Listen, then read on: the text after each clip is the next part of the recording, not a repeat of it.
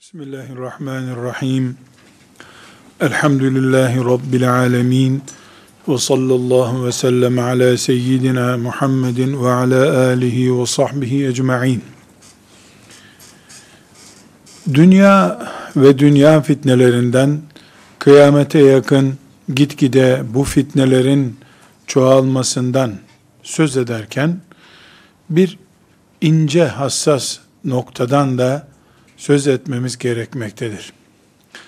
Mesela bir kanser hastalığı ne kadar risk ise bazı insanlarda o hastalık olmadan riske dönüşmüş bir kanser sıkıntısı olur.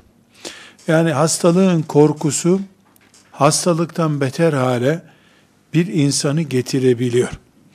Bu bir nevi psikolojik veya çevresel faktörlerden etkilenmiş olsa da yokken kanser varlığı gibi sıkıntı oluşturur ya da aslında tedavi olacak olması mümkün bir kanserden bir daha tedavi olmayacağını düşünen bir hasta üreyebilir. Bizim Resulullah sallallahu aleyhi ve sellem'den dinlediğimiz ve kıyamete yakın yoğunlaşarak artacağına dair bilgimizin bulunduğu fitneleri ifrat ve tefrit açısından bu noktada yakalayanlar ya da fitnelere bu şekilde yakalananlar, gelmeden Deccal ona teslim olmak veya gelince Deccal avuçlarında esir olmak gibi bir tehlikeyle karşılaşırlar. Evet, Resulullah sallallahu aleyhi ve sellem fitnelere karşı bizi ikaz etmiştir. Müslüman olmamız bu fitnelere karşı uyanık bulunmamızı gerektirmektedir. Ama fitnelere karşı uyanık olmak sabahlara kadar uykusuz kalmak demek değildir. Hayatı devam ettirirken, gece uyurken, iş güçte iken, ibadetleri yerine getirirken uyanık bulunmak gerekmektedir. Şeytan fitneler yöntemiyle bizi çürük ve dökük hale getirmeyi istiyorsa eğer, daha fitnenin kendisine dair bir işaret gelmeden, korkusuyla fitnenin bizi düşürebilir. Bir kere şunu unutmuyoruz. Allah bize kaldıramayacağımız bir iş yüklemez. Namaz da kaldırabileceğimiz için bize emredilmiştir. Fitneler de kazanabileceğimiz bir imtihan olduğu için karşımıza çıkarılacaktır. Neticede Müslüman için perişan olmak yoktur. Çilesiyle, endişeleriyle, korkularıyla beraber kazanacağı ihtimali de bulunan, kaybedeceği ihtimali de bulunan bir sürecin içindedir Müslüman. Yani fitnelerden ürküp en büyük fitne olan Allah'tan umutsuzluk bataklığına düşmemek gerekiyor. Bu da bir fitne çeşididir. Fitnelerden korkma fitnesidir bu. Biz fitne korkusu edebiyatı ile hiçbir tedbir alamayız. Fitnelere karşı ne yapacağımızı da Allah ve Peygamberi bize göstermiştir. Tıpkı insanın açlıkla ilgili bir sınavı bulunduğunu, aç kalmaya karşı da ekmek pişirip yiyerek ancak tedbir alabileceğini öğrendiğimiz gibi, A, B, C, D fitnelerine karşı muhakkak tedbirlerimizle, kuru korkularımızla, sanal korkularımızla değil, tedbirlerimizle çare üretebiliriz. Bizden önceki ümmetler de fitneler gördüler, biz de fitne göreceğiz. Biz, teknolojimiz ve imkanlarımız, dünya imkanlarımız karşımıza bol olarak çıktıkça fitne riski de büyüyor demektir.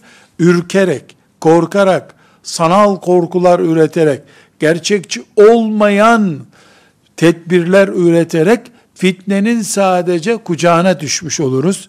Sadece fitneye karşı zafiyet içinde bulunmuş oluruz. Hayır, tam aksine bir mümin olarak biz en büyük fitneye karşı en büyük imanımızla çıkacağız demektir. Eğer fitneler perişanlığımızı, dağınıklığımızı, parçalanmış Müslüman görüntümüzü ortaya çıkaracaksa, birleşme uğrunda, beraber olma uğrunda mücadele edeceğiz demektir. Fitne tehlikedir, doğru. Bu tehlikeye karşı güvenlik tedbiri oluşturmakta Müslüman olarak bizim görevimizdir. Bir ıstılah olarak şöyle mantık oluşturabiliriz. Bunu bir nevi ıstılahlaştırmak istiyorum. Fitne varsa bende de denge vardır. Ne fitneden korkup kaçarım, ne fitnenin içine düşecek kadar aklı kıt bir hayat yaşarım. Fitneye karşı da dengeli olmak zorundayım. Tıpkı ibadette bir denge söz konusu olduğu gibi. Mesela Allah yolunda mal harcamak da bir dengeyle olduğu zaman makbuldür.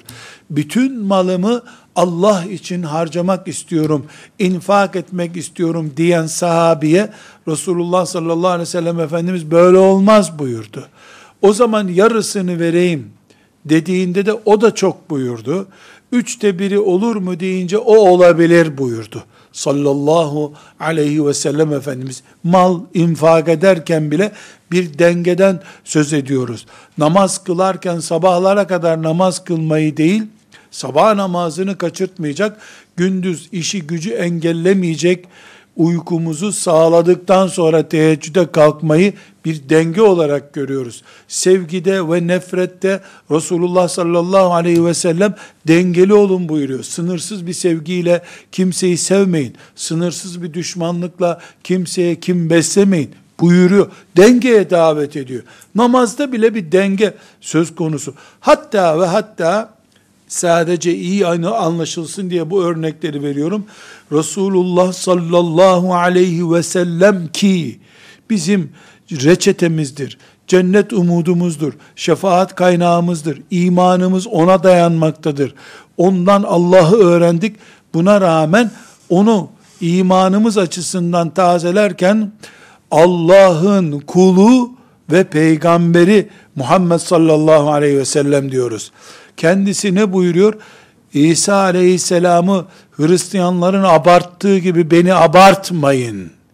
Mezarımı bayram yerine çevirmeyin buyuruyor sallallahu aleyhi ve sellem. Peygamber sevgisinde bile bir denge, bir itidal söz konusu. Nerede kaldı ki biz fitnelere karşı dengesiz nasıl yürüyebiliriz? Ahiret, cehennem, ölüm, kabir konularında bile beynel havfi ve raca, hani denge ifadesi bu, beynel havfi ve raca ne demek? Korkuyla umut arasında bir yerde duruyoruz. Eyvah yandık gittik demeyi de istemiyor Allah bizden. Biz işimizi hallederiz kolay dememizi de kabul buyurmuyor.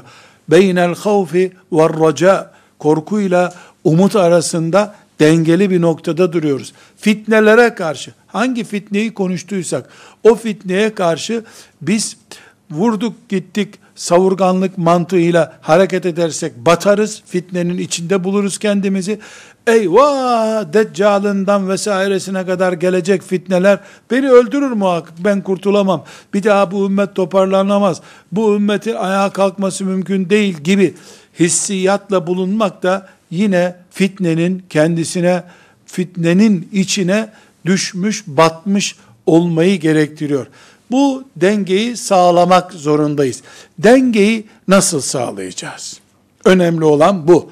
Bu tehlikeyi söz etmek kolay da, bu dengeyi, yani fitneye batmaktan ve fitneyi herhangi bir şekilde artık bir daha düzelmesi olmayan bir ölümcül hastalığa yakalanmış bir insanın mantığıyla anlamamak için ne yapmak lazım? Bir, dünyanın, insanın ma'budu haline gelmesini önlemek gerekiyor. Dünya insanın ma'budu olmamalıdır. Dünya ilah değildir. dünya bizden secde hakkı taşımıyor. Yani secde etmemiz gerekmiyor dünyaya. Dünya fani, dünyaya ebedi rol biçemeyiz. En büyük sıkıntılar dünyanın mabutlaştırılmasındadır. Elbette kime tapınıyorsun sorulduğunda dünyaya diyen olmamıştır bu alemde. Ama tuğlu emel dediğimiz uçsuz bucaksız hayaller, kimi zaman bir dükkan, kimi zaman bir daire, kimi zaman bir diploma, kimi zaman bir evlenilecek eş adayı, kimi zaman iş imkanı, kimi zaman force, kimi zaman koltuk, hangi şekliyle olursa olsun şeytan bizi dünyaya karşı onu mabutlaştırmış, ilahlaştırmış olarak belli bir bataklığa çektikten sonra fitnelere karşı da ya savunmasız, çaresiz, zafiyet içerisinde ya da hiçbir şekilde fitneleri önemsemeyecek kadar dünyaya hepten batmış bir seviyeye getirecektir. Bunun temelinde esasen Allah korkusu vardır ama Allah korkusunu zikretmeye gerek yok. Zaten la ilahe illallah Muhammedur Resulullah demek Allah'tan korkuyor olmaktır.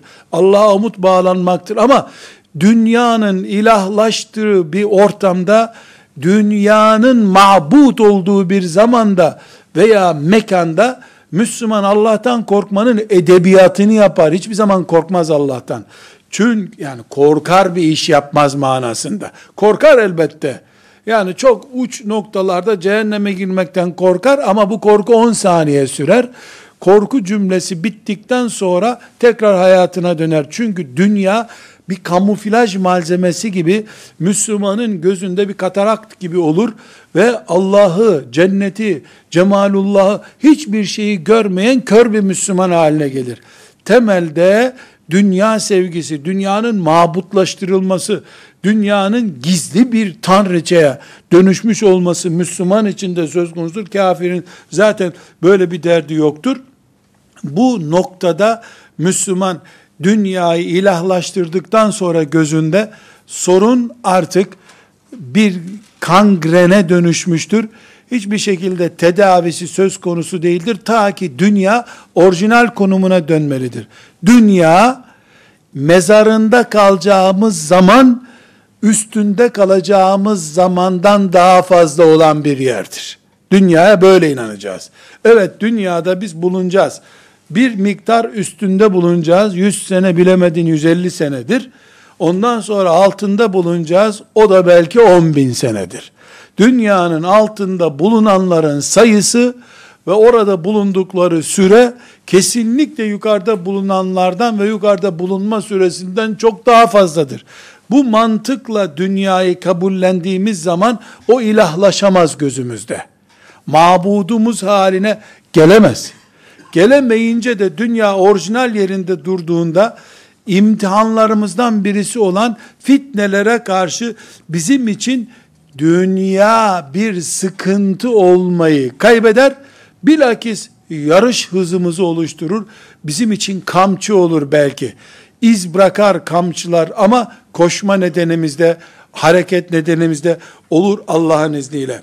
İkinci olarak da biz namazından, orucundan, zekatından yaptığımız bütün ibadetler veya oturup okuduğumuz bir sahife Kur'an-ı Kerim, Kur'an tilavetimiz veyahut da diğer herhangi ibadetlerden bir ibadetimizi yaparken ana maksadımız dünyanın bizden çekmeye çalıştığı cennet heyecanını artırmak ve Allah'a daha yakın, onun rızasına daha yakın bir noktaya gelmektir. 2 rekat namazın bize sağlayacağı budur.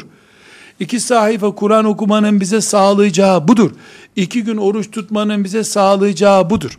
Bilhassa farzlarda oluşturulmuş her eksiltme, yani yapılması gereken 9 olduğu zaman bizim Allah tarafından ayarlanmış bulunan günde 5 defa huşu ile namaz kılarsa, günde 30 gün ciddi oruç tutarsa, her gün şöyle bir Kur'an okursa diye Allah'ın bizim bünyemize koymuş olduğu ilahi sevgiye, Allahu Teala'nın rızasına nail olmaya uygun potansiyelimiz eksiltilen her farzla beraber dünyanın hanesine yazılmaktadır.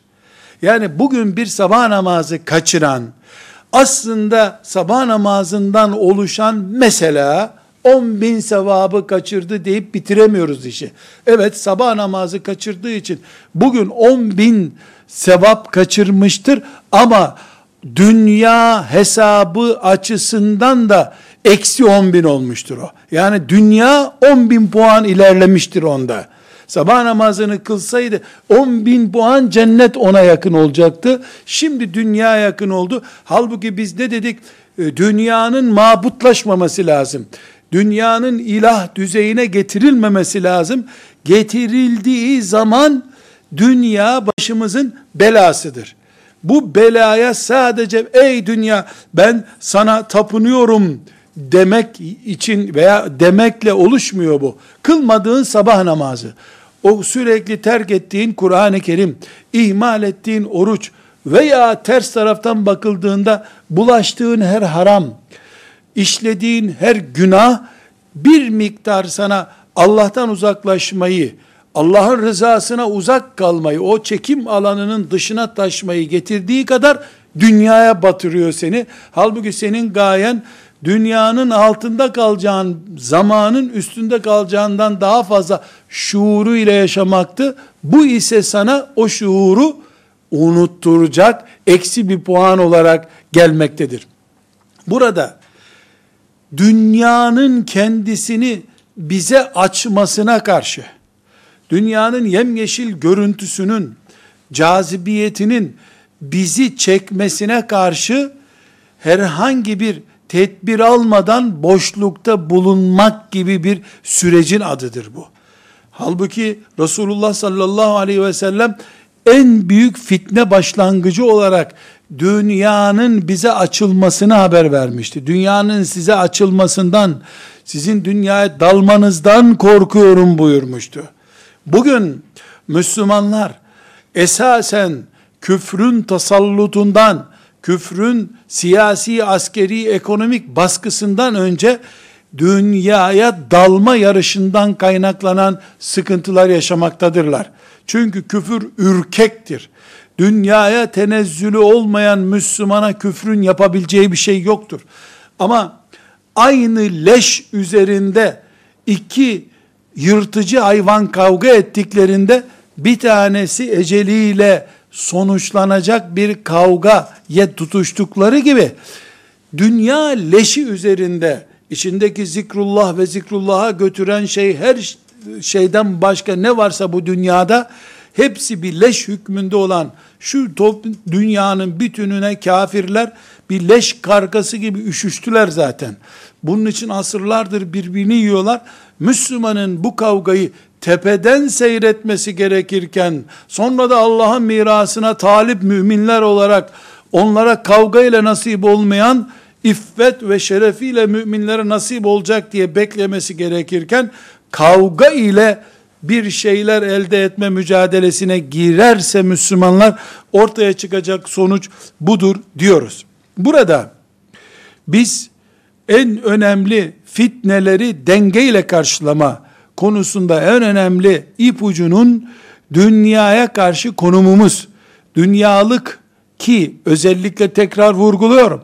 Şimdi dünya deyince bir tanemizin aklına bir plaza gelebilir. Evet, o bir dünyalık ve bu bahsettiğimiz kargaların dövüştüğü şeylerden bir tanesidir. Bir.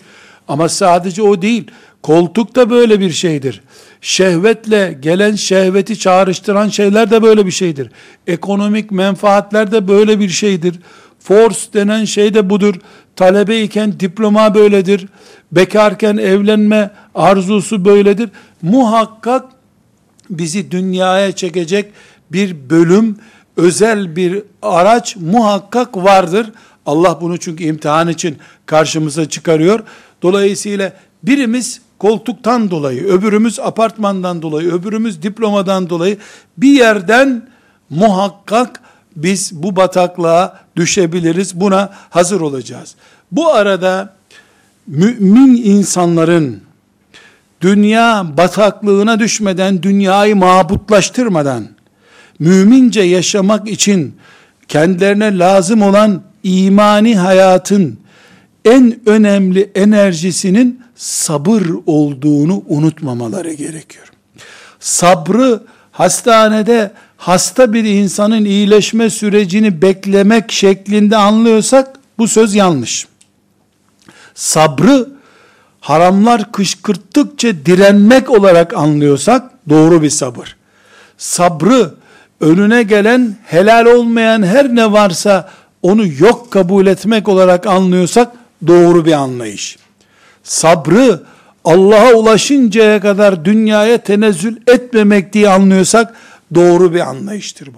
Bunun dışındaki anlayışlar, yani sabrı sadece bir trafik kazasından sonra işte tedavi için beklemek gibi yahut da yaşlıların ecelini beklemesi gibi anlayanlar bu sözüme bir mana veremeyebilirler.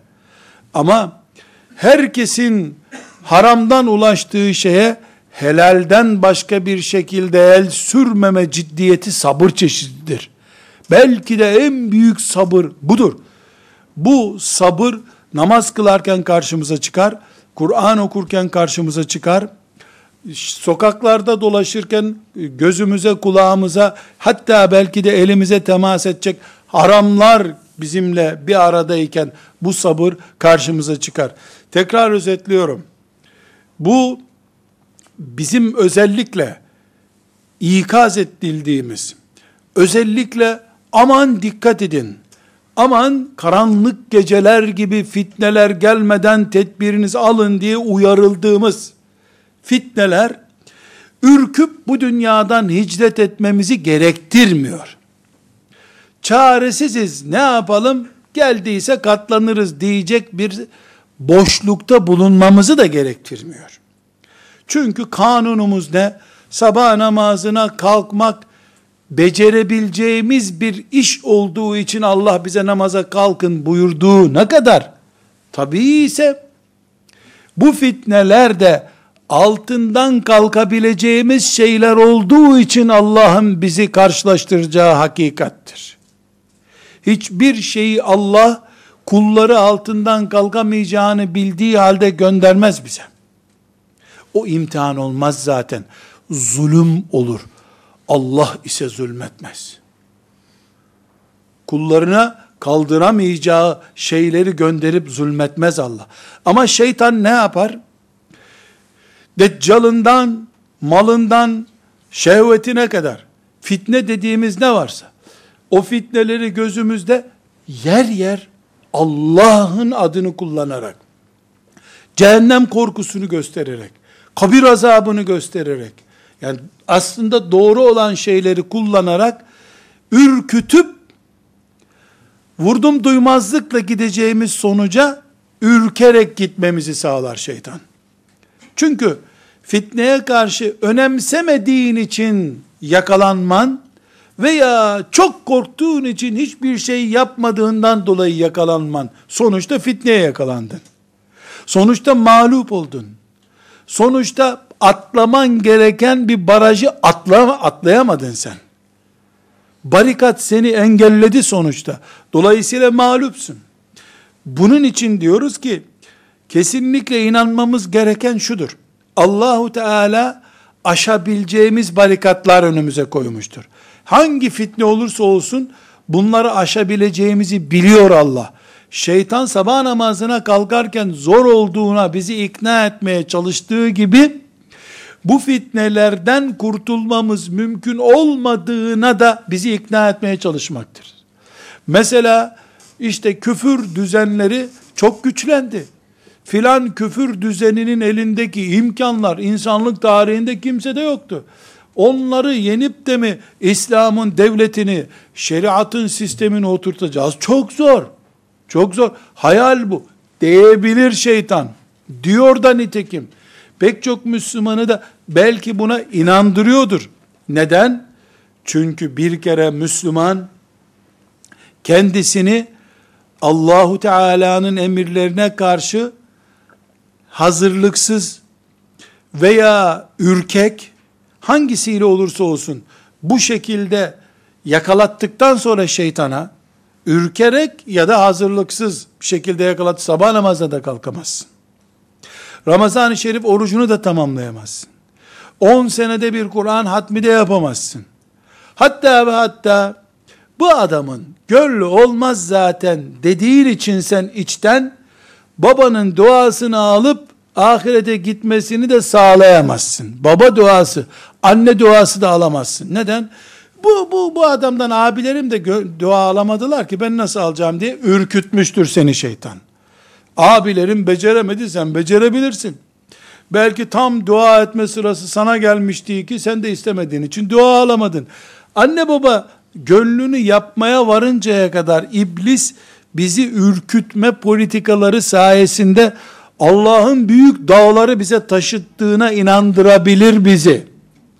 Bunu namazda da yapar. Bunu oruçta da yapar. Bunu mesela mümin kardeşler arasında da yapabilir. Bunlarla geçinilmez. Bunlar hepsi bela tipleri. Görgüsüz ya. Görgüsüz. Mübarek 1,5 milyar insan görgüsüz. Bu Allah'ın en görgülü kulu. Öyle hissettirir. Böylece kıyamet günü sen dirilirken kimseyle geçinememiş, hiçbir müminden hayır dua alamamış biri olarak dirilirsin. Halbuki Allah sana ne emretmişti? Onun filan arızasına, bunun filan arızasına, şunun filan arızasına rağmen müminlik çatısı altında buluşmayı becer demişti. Sen ise çok ince bir elekten geçirmeye çalıştın. Filtrenden neredeyse hava bile geçmeyecek kadar ince bir filtre kullandın. Böylece hiç kimse senin filtrenden geçemedi. Herkes eleğin dışında kaldı. Sen tek kaldığını zannettin. Tek kaldın ama şeytanın yanında tek kaldın. Bu sebeple mümin kardeşliğimizi bile şeytan bu mantıkla başımıza bela edebilir. Eşlerin arasında böyle bir pozisyonu büyütüp bununla yaşanmaz dedirtebilir. Hatta anne ve babalara çocukları için bu çocuktan hayır gelmeyecek. Bu insan değil zaten. Bu bir trafik kazasında ölecek, gitse de kurtulsak dedirtebilir. 10 sene sonra da bu sözü söylediğine 1000 kere onu pişman ettirir. Ama iş işten geçtikten sonra sen yapacak bir şey bulamayacaksın bu dünyada. Zamanında göstermen gereken anlayışı 10 sene sonra göstermen bir işe yaramayacak. Bu örnekleri özellikle ümmetimizin en zor badirelerinden birini yaşadığımız bu zamandaki yarın bugünden daha zor olacak. Öbür gün yarından çok daha zor olacak. Ama Allah'ın izniyle kazanılmanın daha güzel olduğu, ecrin daha fazla olduğu, belki de 50 sahabi kadar çalışmış gibi bir Müslümanın sevap kazanacağı bir sürece doğru gidiyor ümmeti Muhammed. Hiçbir sıkıntımız yok. İman ediyoruz ki Allah Celle Celaluhu bize katlanamayacağımız bir yük yüklemez. Hangi fitne çeşidi olursa olsun, ümmetin dağınıklık fitnesi, grup olma fitnesi, daha sonra örneklerini göreceğimiz ümmetin alimlerinin, hocalarının bir araya gelememesi, bir deccal fitnesi kadar ağır bir fitne bu. Allah diye Allah'a çağıran, Peygamber aleyhisselama çağıran, ümmet diyen, beraber olun ayrılmayın diye insanlara nasihat edenlerin çay içmek için bile bir araya gelemeyecek ayrılık ve zıt kutuplarda birbirini iten çaplarda olmaları bir fitne çeşididir. Ümmet bundan da kurtulur Allah'ın izniyle. Neden? Eğer bu ümmetin başına böyle bir bela gelmişse, herkes kendi çöplüğünde ötüyor, asla bir arada durmayan horozlar gibi olmuşsa ümmetin ileri gelenleri bile, bu da bir fitnedir. Bununla da Allah bizi imtihan etmeyi murad ediyordur.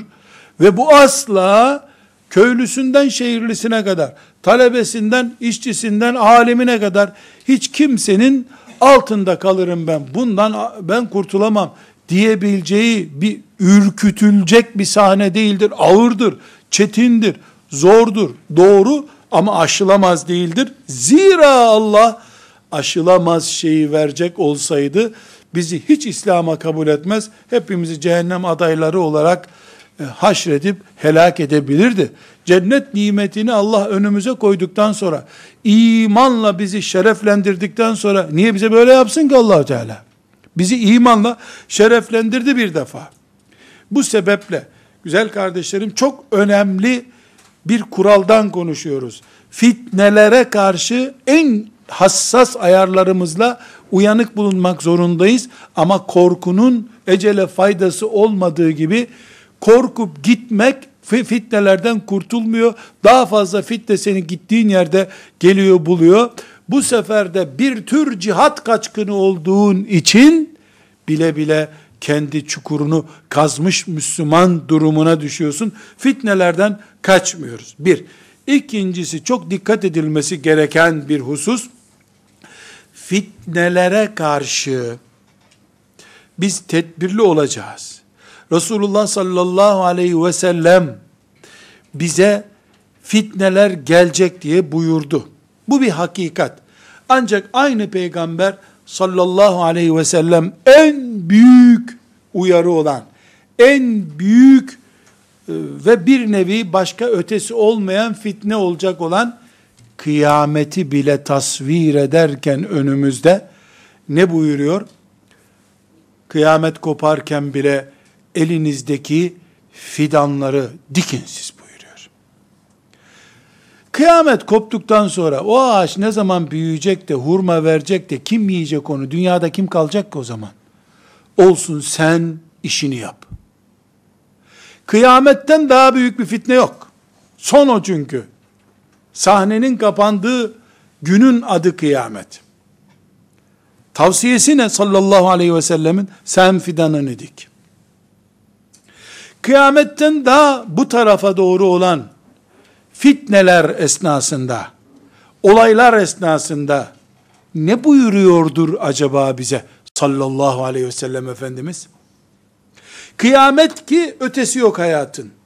Zaten kıyamet 5-10 saniye içinde bitecek bir şey. Aylarca sürmeyecek. O 10 saniyede de ağaç dikilmez. Kazmayı vur, al fidanı koy. Bir yarım saat alır bu.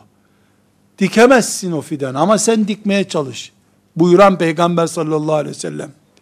Mal fitnesi, şehvet fitnesi, siyaset fitnesi, zulüm fitnesi, siyonizm fitnesi, say fitneleri say. Bu kadar fitneler var diye, ki kendisi pek çoğunu bize haber verdi sallallahu aleyhi ve sellem. Bize ne tavsiye ediyordur? İmam efendi, bu fitne zamanında teheccüdünü kıl, arkandakilerin çoğu münafık olabilir, boş versen onların namazını mı dedi ona? Der mi? Hoca efendiye kimse Kur'an okumuyor, kimse Arapça öğrenmiyor, herkes diploma peşinde, lanet olsun bir millete, sen otur tefsirini oku sabaha kadar der mi? Dedi mi?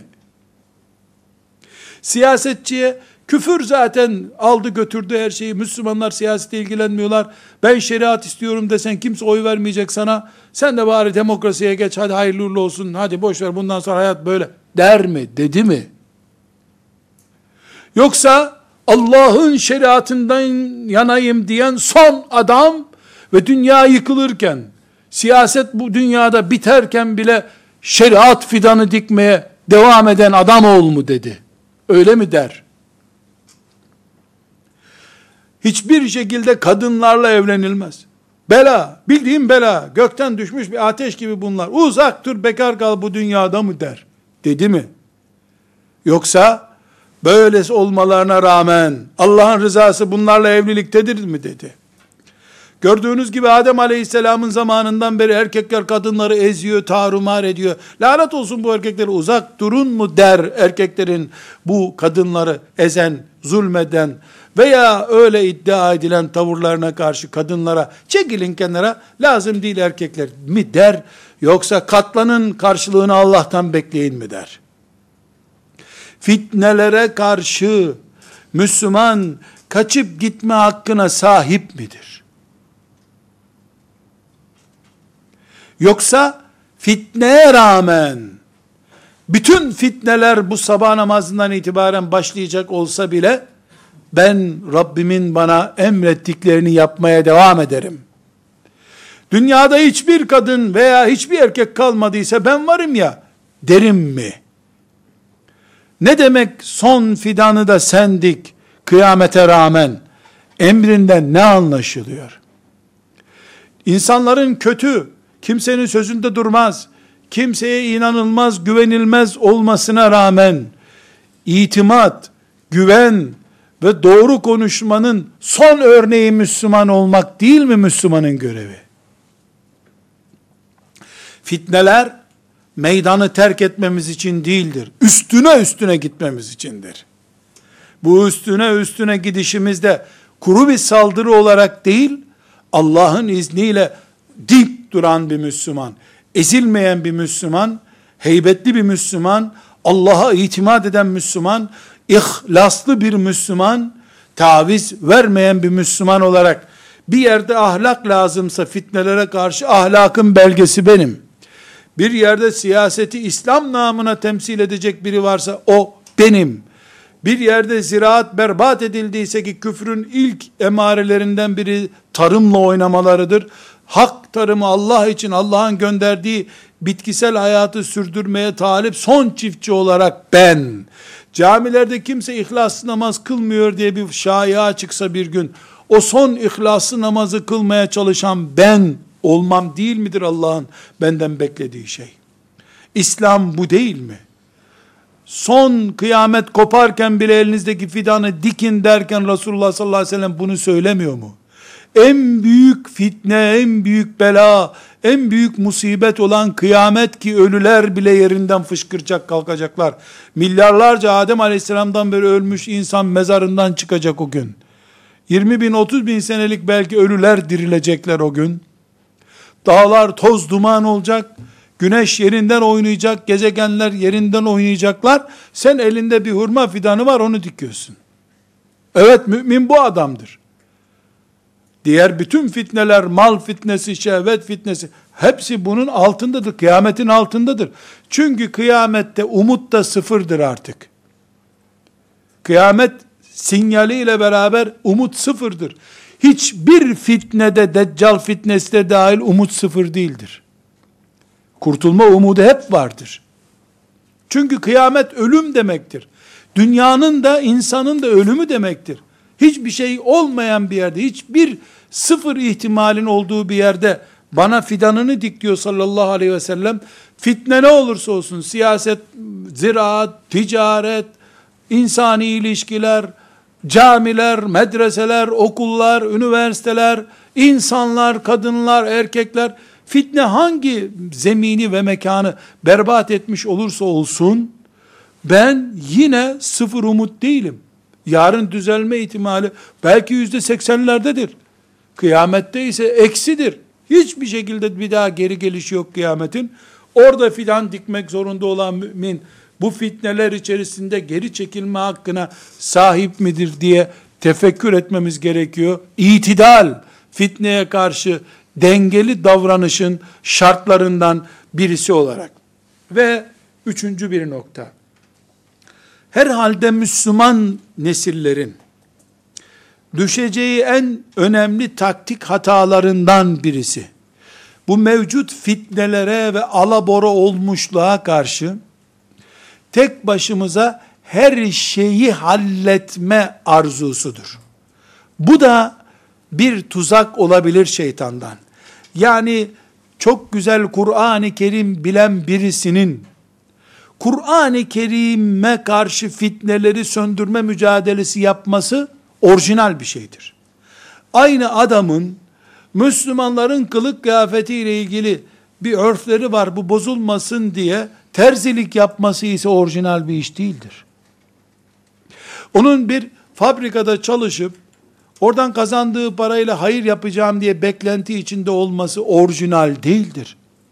Rabbimiz hepimize orijinal bir kalıp ve orijinal bir beceri vermiştir. Kimimiz bir fabrikanın bekçisi olacak nitelikteyiz.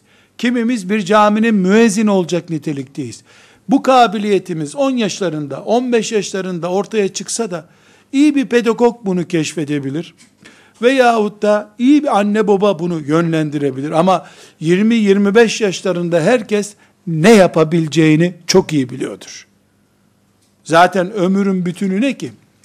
Dolayısıyla fitnelere karşı en büyük hazırlıksız yakalanma nedenimiz, mesela Allah-u Teala'yı teheccüde zikrederek orijinal bir iş yapmam mümkün iken, her işi yapmaya kalkıp ne gece yapabileceğim zikri yaparak ecir kazanırım, ne de öbürlerini tam yapamam. Böylece bir eksiklik, bir arıza içerisinde olurum. Müslüman insan Allah'ın yarattığı kabiliyetleri fitne zamanlarında daha önemli, daha hassas bir şekilde görmeli ve kullanmalıdır. Yani bir yangın varsa ilk çağrılacak olan polis değildir. Yangında acil iş yapacak olan itfaiyecidir. Başka bir hastalıkla ilgili bir şeyse doktordur. Herkesin görevinin çok öne çıktığı veya bir miktar geride kaldığı pozisyonlar vardır. Görev karışıklığı, kabiliyetleri yanlış değerlendirme hastalığı bir sıkıntıdır. Burada İmam Malik rahmetullahi aleyh'ten bir örnek vereceğim ve sözlerimi İmam Malik'le bu bölümde bitireceğim. O kadar müthiş bir şey söylüyor ki, Allah ona rahmet etsin. İmam olmak böyle bir şey demek ki, diyor insan. İbn Abdülber et-Temhid isimli kitabında İmam Malik'e ait büyük tespitleri derleyip bize ulaştıran önemli şahsiyetlerden birisi. O günlerde yaşayan bir alimin, İmam Malik'e Abdullah İbni Abdülaziz el-Umeri el-Abid diye bir zat, bu zat ile İmam Malik arasında bir yazışma var. Bu yazışmayı bize aktarıyor.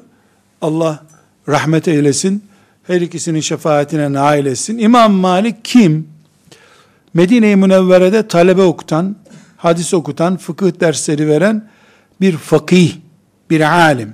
Bu Abdullah el-Aziz el-Abid el-Umeri adı üstünde teheccüden akşama kadar namazla, oruçla meşgul olan, işte bugünkü ifadelerle söyleyeyim ama öyle değil, adı öyle değil, sufi birisi. Yani sabaha kadar namaz kılan, akşama kadar oruç tutan, ibadet delisi bir Müslüman. Hangisi değerli? Haşa, biz bunu takdir etmemiz mümkün değil. Belki Allah'ın terazisinde bu Umeri denen zat, el-Abid, yaptığı ibadetlerle İmam Malik'ten daha değerlidir belki. Belki de İmam Malik'in yanında o daha basittir Allah katında. Ama zahiri sebeplere baktığımızda her ikisi de bu ümmet için büyük işler yapıyorlar. İmam Malik rahmetullahi aleyh tedrisle, yani talebe okutmakla meşgul. Bu zat ibadetle meşgul. Bir gün İmam Malik'e bir mektup yazmış. Demiş ki, duyuyorum haberlerini, sen bayağı talebelerle meşgulsün, İşte gelen gidene fetvalar veriyorsun, bana göre biraz boş çalışıyorsun sen. Bırak o işleri artık, hem yaşlandın, sen de benim gibi çekil bir kenara, otur, tesbihini çek, namazını kıl, diyor. Klasik, emekli olunca el eteğini çekip kendini tesbihe, namaza verme anlayışı var ya şimdi, o zamandan bir tavsiye türü bu.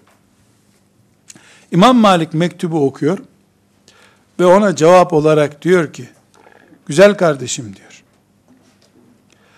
Rabbim hepimizi bir boşluk dolduralım diye yarattı.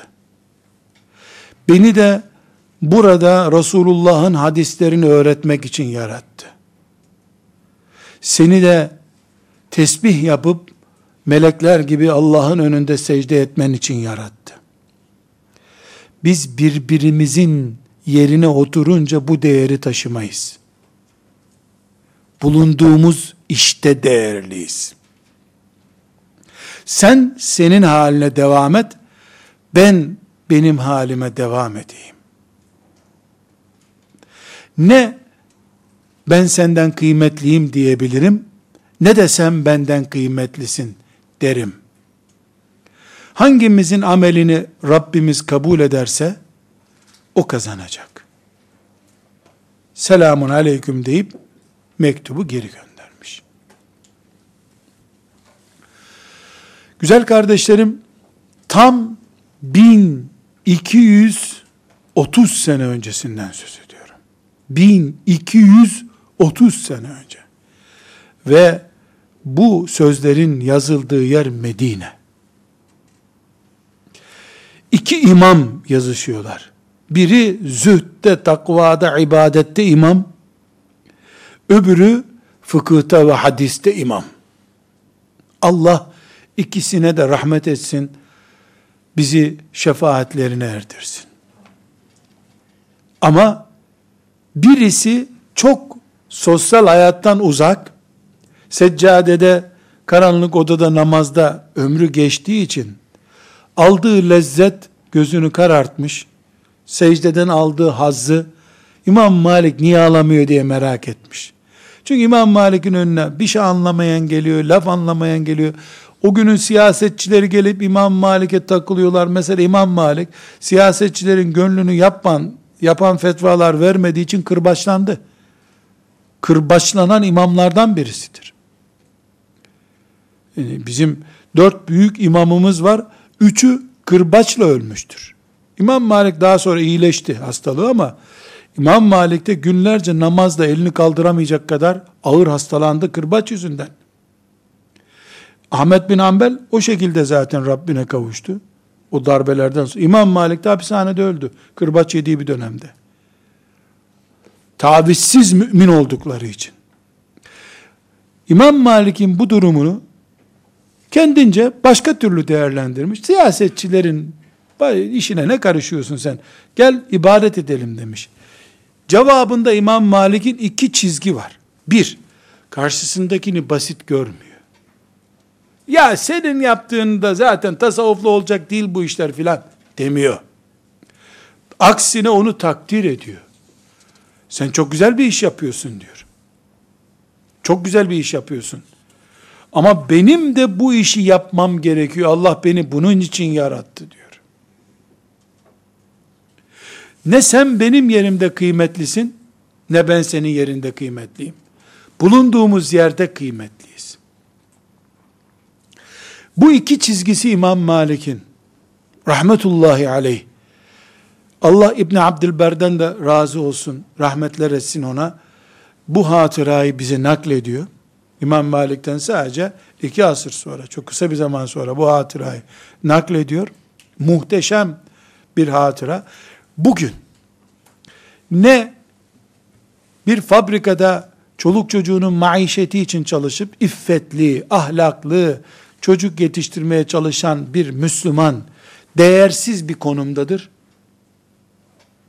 Ne de o Müslüman 10 binlerce talebesi olan bir hoca efendiden daha basittir Allah katında. O Müslümanı Allah o fabrikada 3 tane iffetli kız yetiştirsin kazandığı maaşla diye seçmiş. O 3 kızı yetiştirip evlendirince Allah ona cennet vaat etmiş. Bu Müslümana da bu hadisi şerifi ona okuyacak şekilde hadis alimi ol diye görev vermiş.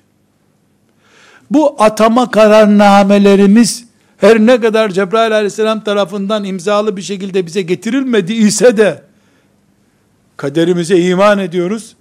Bu yaşa kadar bu kabiliyetle Allah'ın bizi yönlendirmiş olmasından muradının bu olduğunu anlıyoruz. Bu manada eli kolu tutarken bir müminin emeklilik kelimesini herhangi bir işte kullanmasının bu İmam Malik kafasına göre doğru olmadığını anlıyoruz. Emeklilik değil, yorgunluk olur. Mesela İmam Malik son senelerinde ağır prostat sıkıntısı yaşadığı için derslerini bıraktı. Namaza bile çıkamaz oldu. Çok ağır prostat hastası olarak bu dünyadan gitti. İmam Şafii de basur hastalığından gitti. Allah onları da öyle imtihan etti. Kaderlerine asla itiraz etmediler. Rablerine öyle gittiler.